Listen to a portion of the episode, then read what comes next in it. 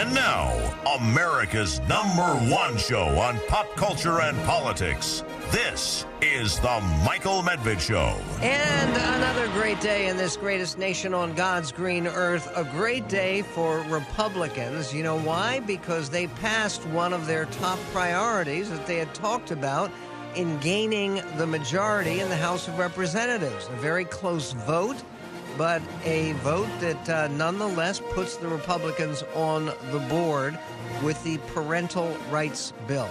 Who is opposed to parental rights? Why should you be? Well, you could ask the uh, uh, extremely substantial number of Democrats, namely all of them, who voted against the parental rights bill, and it's condemned in the harshest possible terms by Hakeem Jeffries, the Democratic leader and by Alexandria Ocasio Cortez. What's wrong with parental rights? What's wrong with encouraging more parental involvement in uh, the education of children?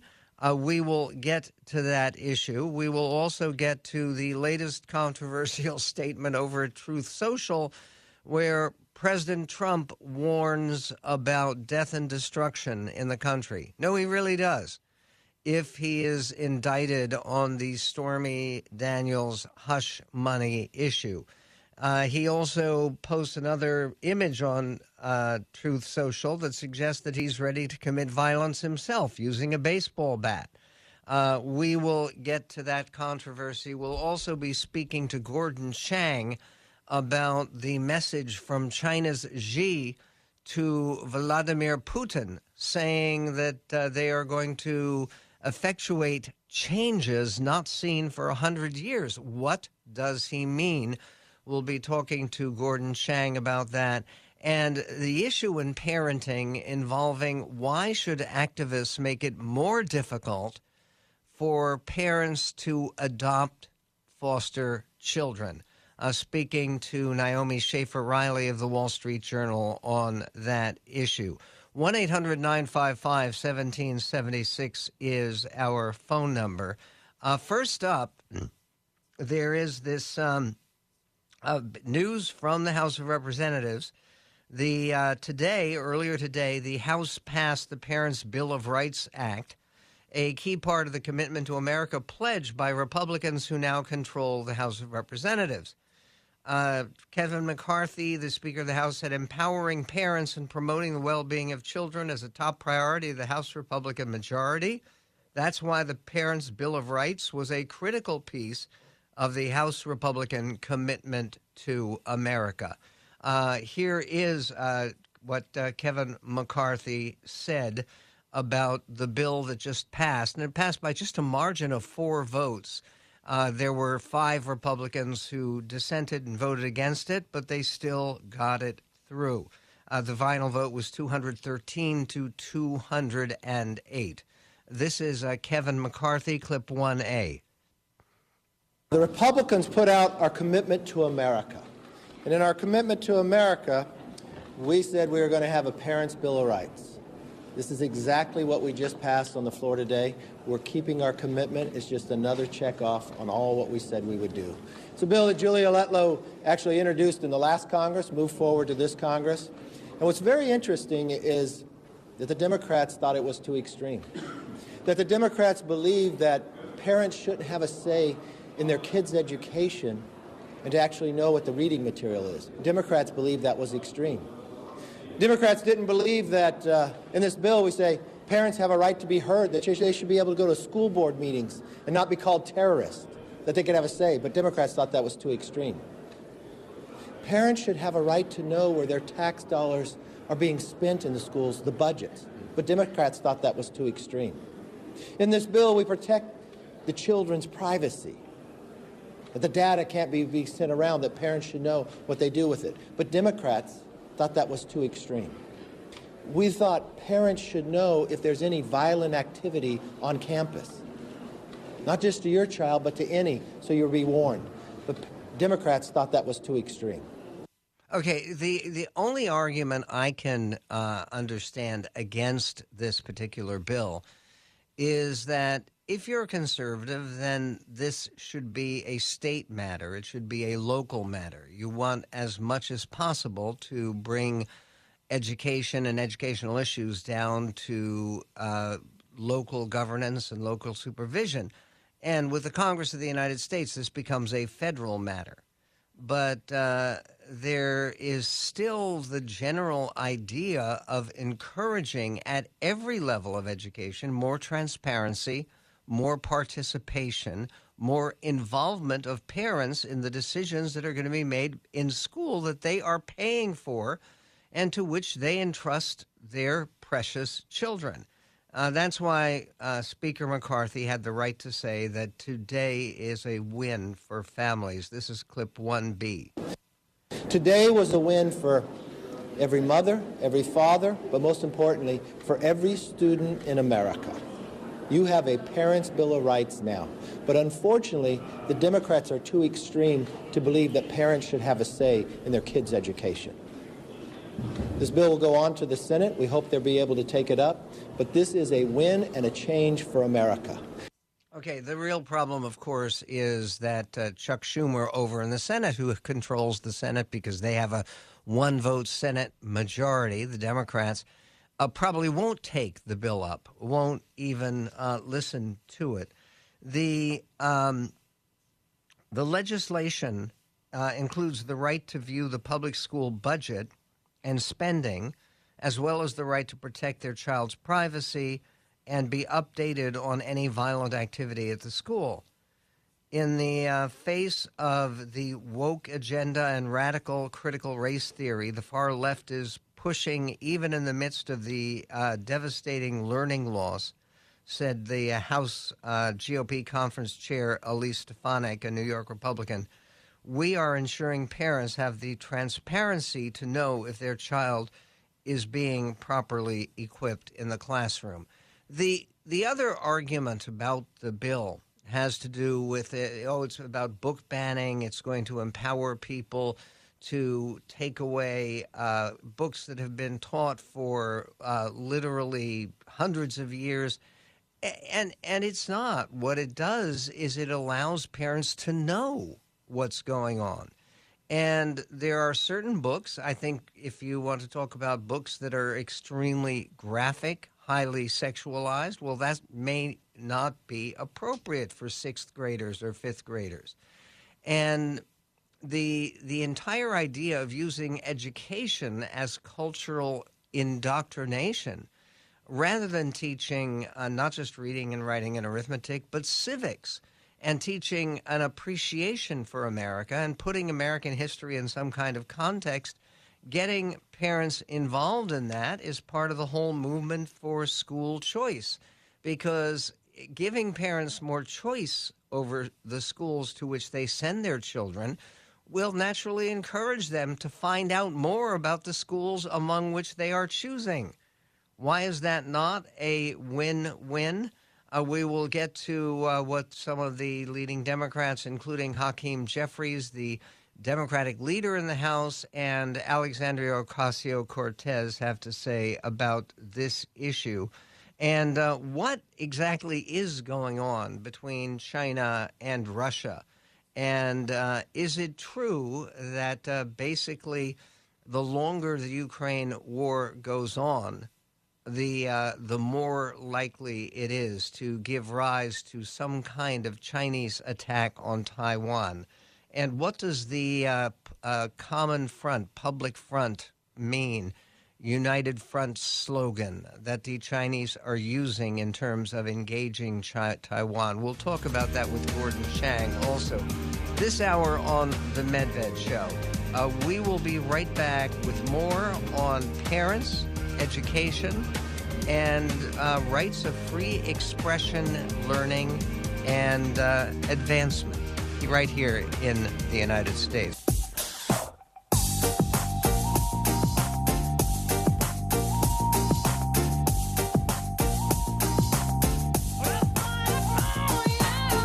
Michael Medved Show, all across America. This is The Michael Medved Show. And on the Michael Medved show, I want to say this that uh, basically the parental Bill of Rights, uh, I think, is a positive thing. I certainly would have voted for it. Good thing. Is it going to move the earth? Well, first of all, it won't because it's not going to even be brought up for vote in the Senate. And it probably should be, but it's it's partially an illustration of what our politics has become, which is gestural. Uh, people are making gestures that don't really amount to anything. And good for Kevin McCarthy in keeping this promise and uh, keeping the promise to go ahead and put this bill before the House and to put people on record. And he kept a pretty solid unity with only five Republicans voting uh, the wrong way. But one of the reasons the Democrats uh, didn't go much further in fighting this thing is because it's not going to pass. And even if it had passed, it wasn't really going to change things profoundly the idea that uh, that uh, people are not allowed to come to school board meetings, try it. I mean, uh, again, uh, we have people that we're close to who go to school board meetings all the time, and sometimes have uh, their ideas embraced, and sometimes not. And that idea that the fact that, that parents may feel one way and educators may feel another, that happens. But the important thing is to give people the right to express themselves and to be heard, uh, not necessarily to have one group or one point of view completely control the background of education. Uh, this is um, uh, basically before the passage of the bill. Hakeem Jeffries, the Democratic leader on the House of Representatives, uh, got fairly excited and not in a positive way. Uh, clip 13. As a great country, a gorgeous mosaic of people from all over the world who come here to pursue the American dream. That's what makes American exceptionalism so phenomenally important to our collective success as a country, and they want to take that away from the parents of America. Okay, I, again, there's good news and bad news what you just heard. The good news is, hey, here's a liberal Democrat, the leader of the Democrats in the House of Representatives. He wants to be Speaker if the Democrats take back control of the House next time. And he's endorsing the idea of American exceptionalism, which is something that's been associated with conservatives, particularly religious conservatives, for a long time the idea that America is not like any other country in the world. We are different and better. Yeah, better. Not just, well, they do it this way, we do it that way. We do it the better way, which is why America has been so profoundly blessed and so remarkably successful. And the uh, not such good news is, is in what way do Republicans want to take away American exceptionalism or to take away the gorgeous mosaic?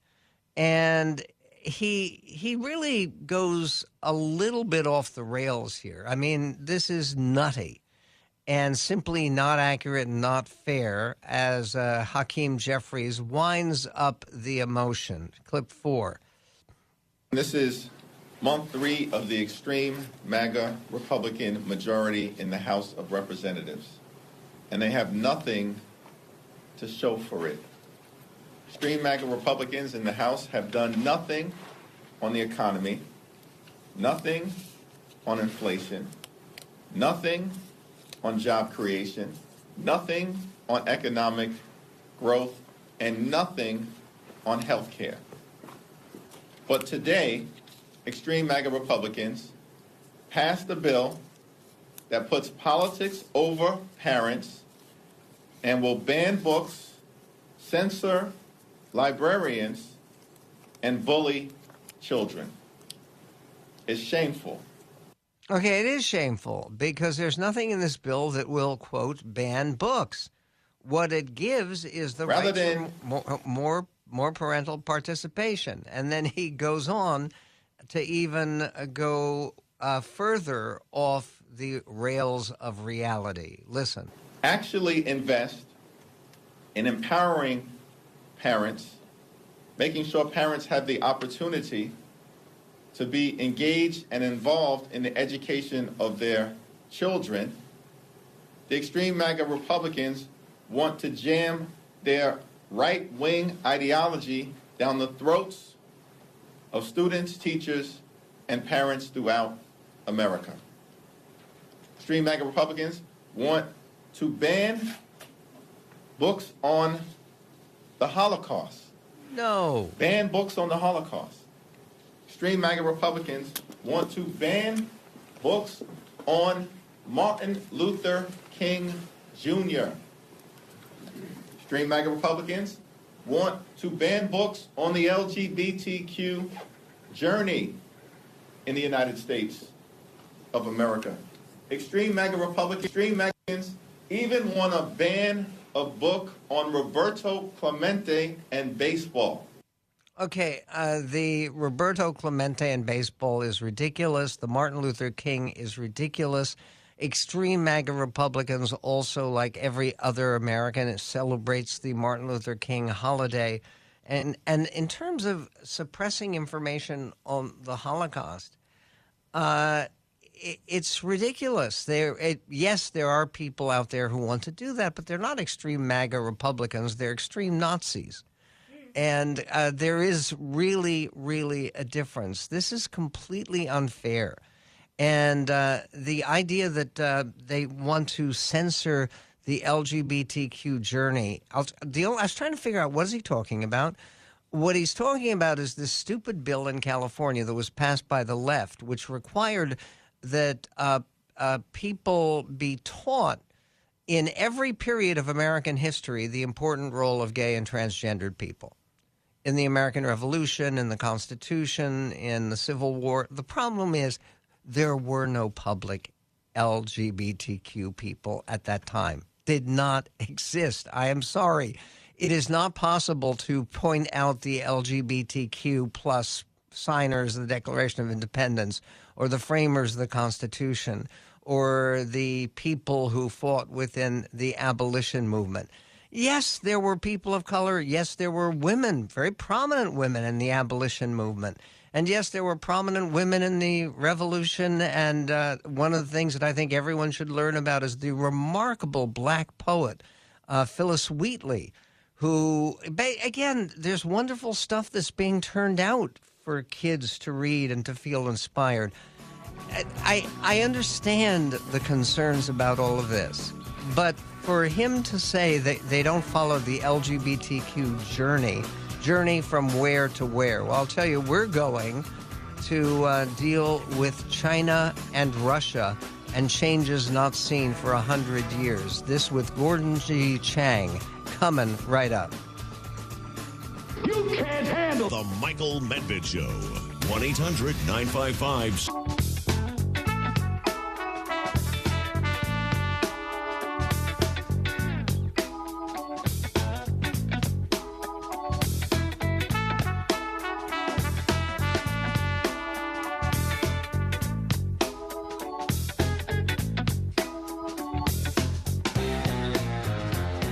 Michael Medved Show. Today, uh, President Trump is in Canada speaking uh, at the. Uh, today, President. Did I say President Trump? No, President Trump's not in Canada. He's going to Waco. It's President Biden who is speaking in Canada. And uh, uh, of course, uh, emphasizing the amazingly close relationship between the United States and our nearest neighbor. Now, Canada as far as China is concerned, the only equivalent to Canada would be Russia. They're on the northern border and they have a long, long, long uh, defended border. And they, unlike the United States and Canada, have a long and complicated history of hating one another. And now uh, President Xi had a very comradely and friendly meeting with Vladimir Putin where he told Putin of changes not seen in a hundred years. I don't understand what he had in mind, but I'm sure that Gordon Chang does. Uh, Gordon G. Chang is the author of The Coming Collapse of China and the Great U.S. China Tech War and other books. You can reach him on Twitter at Gordon G. Chang. Okay, Gordon, uh, what's going on between uh, Putin and Xi, and what is it that uh, Xi has in mind about changes not seen for 100 years?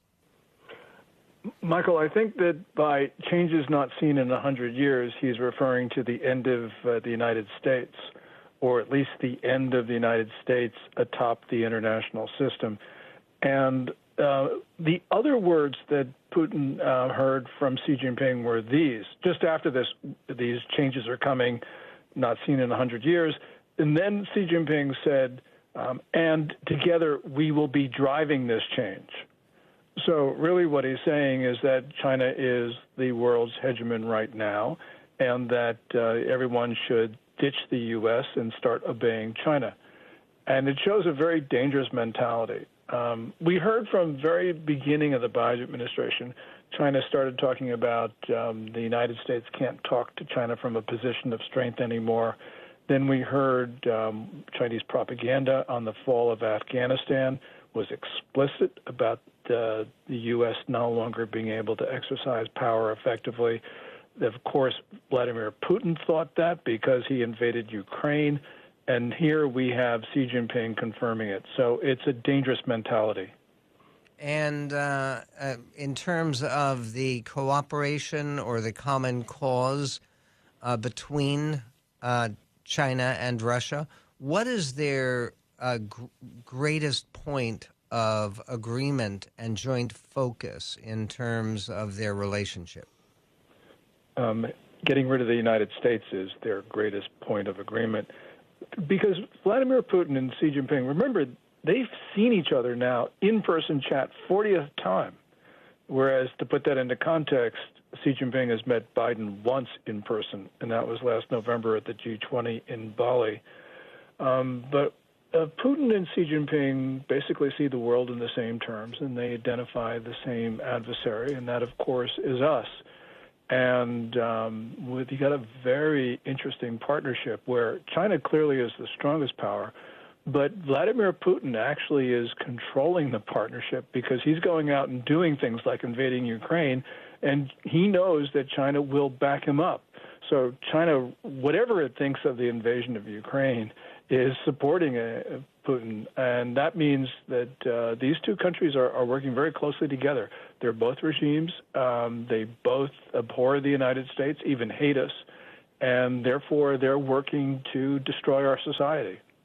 In terms of the so-called peace plan uh, for Ukraine and Russia that Xi Jinping so proudly delivered, was there anything in that plan that surprised you at all? Um, the February 24th plan, um, 12 points, uh, the answer is no. Um, this plan was directed towards helping Russia. The core of it is, uh, I think it's point two, which is the ceasefire. Um, but that ceasefire would leave Russia in possession of uh, Ukrainian territory. And as uh, John, uh, John, Kirby, our National Security Council spokesperson, said, um, that's just not acceptable. Um, so um, yeah, peace is something we want, but peace with Russia off of Ukraine's territory.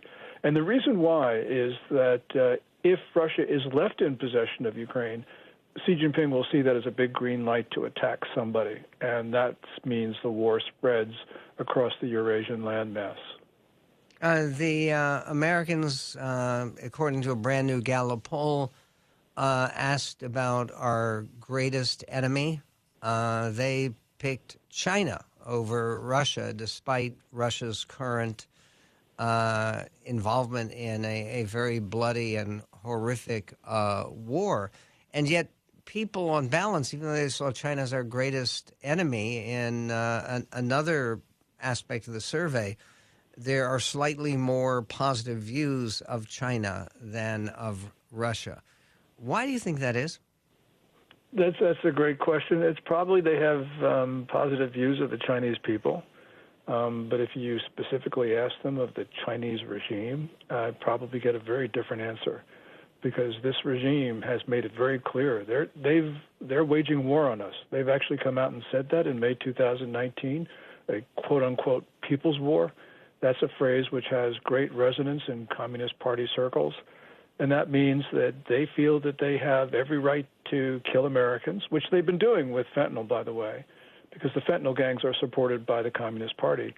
Um, and they have every right to destroy the United States. Um, we Americans don't want to pay attention to that. Of course, we didn't pay attention to Islamic terrorists uh, even after they killed six Americans in 1993 by detonating a bomb under the North Tower of the World Trade Center. Um, and we just ignored it until, of course, 9 11, when on one day we lost 2,977 Americans. Okay, in terms of the dangers right now, if you were advising a presidential candidate, uh, say um, Ron DeSantis, who needs needs some help in the advice department, seems to me, uh, what should he do differently about confronting Russia and China uh, in terms of the positions he takes and the way he expresses himself? Yeah, Th- this is the same advice for DeSantis as for every other presidential candidate, including the one sitting in the Oval Office. And that is to understand that the Ukraine war is a proxy struggle. It's a proxy war for the two um, superpowers, and that we have to understand that if we lose that proxy war, we're going to be fighting wars elsewhere in all probability.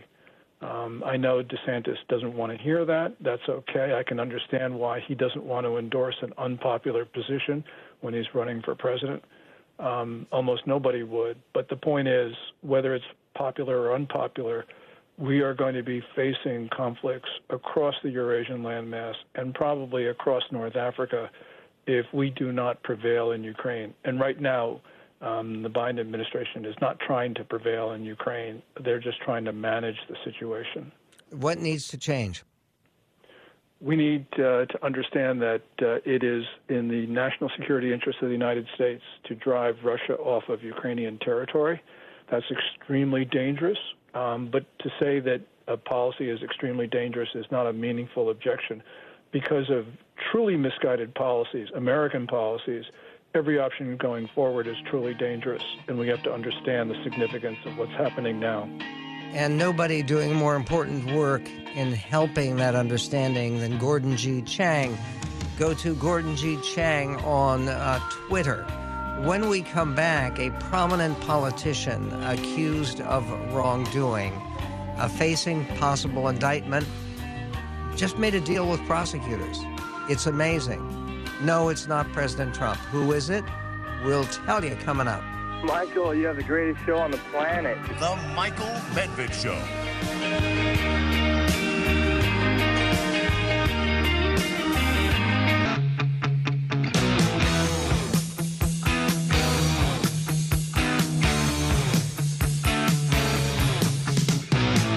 A lot of hate come from shock jocks like yourself. Michael Medved.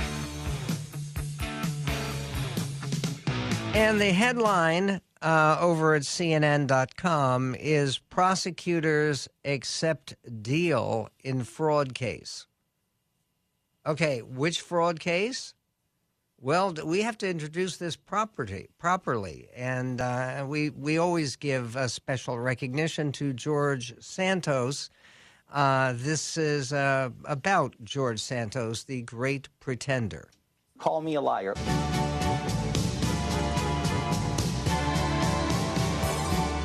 I, I faked my way to Congress, which is absolutely amazing. I like blowing stories that are not there up. Oh, yes, I'm the great pretender. I'm Jewish. Remember, I was raised Catholic. Pretending I'm not a facade. I'm not a persona. Call me a liar.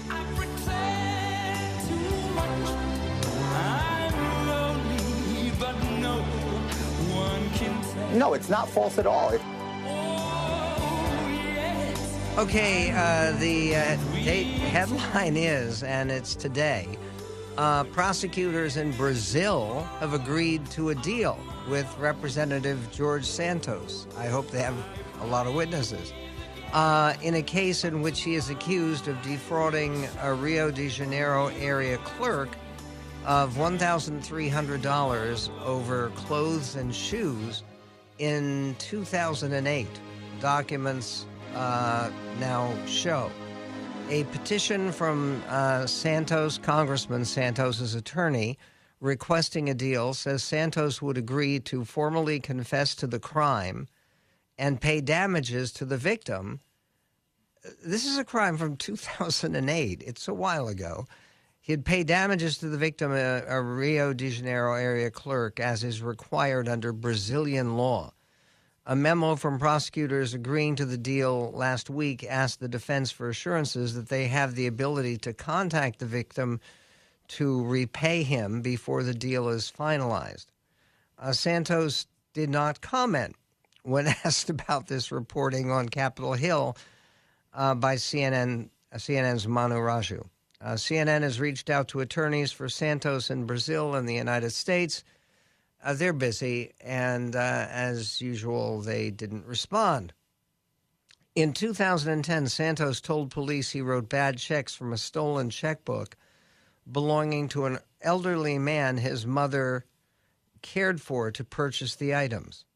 Santos told the New York Post in December, that's just a couple of months ago, he had never been charged with any crime in Brazil. I am not a criminal here. Not here, not in Brazil, or any jurisdiction in the entire world. Absolutely not. That didn't happen. This is just solid, reliable, take it to the bank. George Santos tells you, nah, he's not a criminal. That's why he's now confessing to this crime in Brazil. After Santos left for the United States, Brazilian authorities could not find an address to serve him papers intimating uh, him to appear in court, which eventually led to the archiving of the case until it was reopened in January. That's after he became a world celebrity because he got elected to Congress. Prosecutors could not comment further as the case is under a gag order.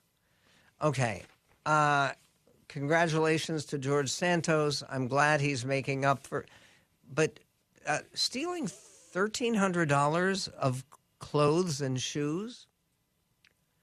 Uh, okay, g- good luck to the distinguished member of Congress. Speaking of distinguished members of Congress, this has been a uh, busy day for uh, Marjorie Taylor Greene, otherwise known as Aunt Marge. Uh, two freshman House Democrats were part of a congressional delegation that she led to the D.C. jail. And no, she is she's just visiting. She's not spending any time there mandated by a court of any kind. Uh, she's visiting in the D.C. jail January 6 riot defendants who are being held there. Uh, driving the news, a spokesperson for the House Oversight Democrats said progressive representatives Jasmine Crockett, a Democrat from Texas, and Robert Garcia, very liberal Democrat from California, will cut through Republican attempts to whitewash the dangerous realities of January 6th. Uh, between the lines, don't expect the kind of bipartisan camaraderie sometimes found at um, uh, visits together led by lawmakers with aligned visions. The uh, spokesperson for the MAGA led tour is nothing more than Speaker McCarthy, uh, they say, um, making good on his promise to give control of the committee to extreme Republican voices. This is uh, a Democratic spokesperson, obviously. We are not going to allow lies to take away from the clear truth that insurrectionists attacked our democracy and Capitol, Garcia tweeted. Uh, this is all complicated, and it's it's also uh, it's also really.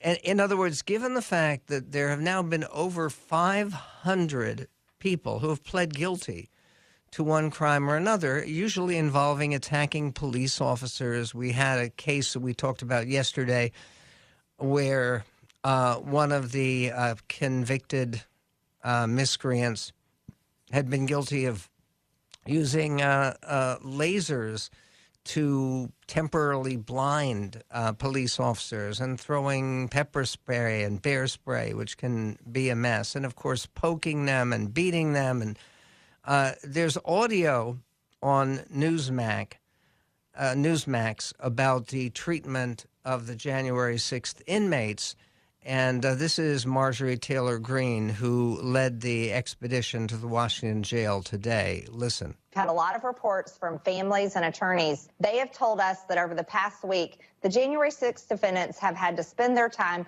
scrubbing and cleaning and painting the walls in the area that they have to stay in, the area that they're forced to be housed in. Wait, wait. Is this, why is that so hideous? I mean, I'm sure the DC jail is a very unpleasant place, but you're forced to do scrubbing and, and cleaning. Well, what, what are you supposed to be doing in, in, in jail for rioting and attacking the Capitol building? You, you want to bring them out of jail and have them clean up the Capitol building? Oh, that's already been done, uh, primarily. It, it seems fairly bizarre that uh, this should be going on. And uh, again, the the attempt to make the January 6th rioters into some kinds of American heroes goes with uh, President Trump's most recent efforts to try to suggest that there may be, he says, death and destruction in reaction to any indictment that he would receive. Uh, Meanwhile, there are matters of life and death involving the U.S. military. A U.S. contractor was killed. Five service members were wounded by drone strikes in Syria.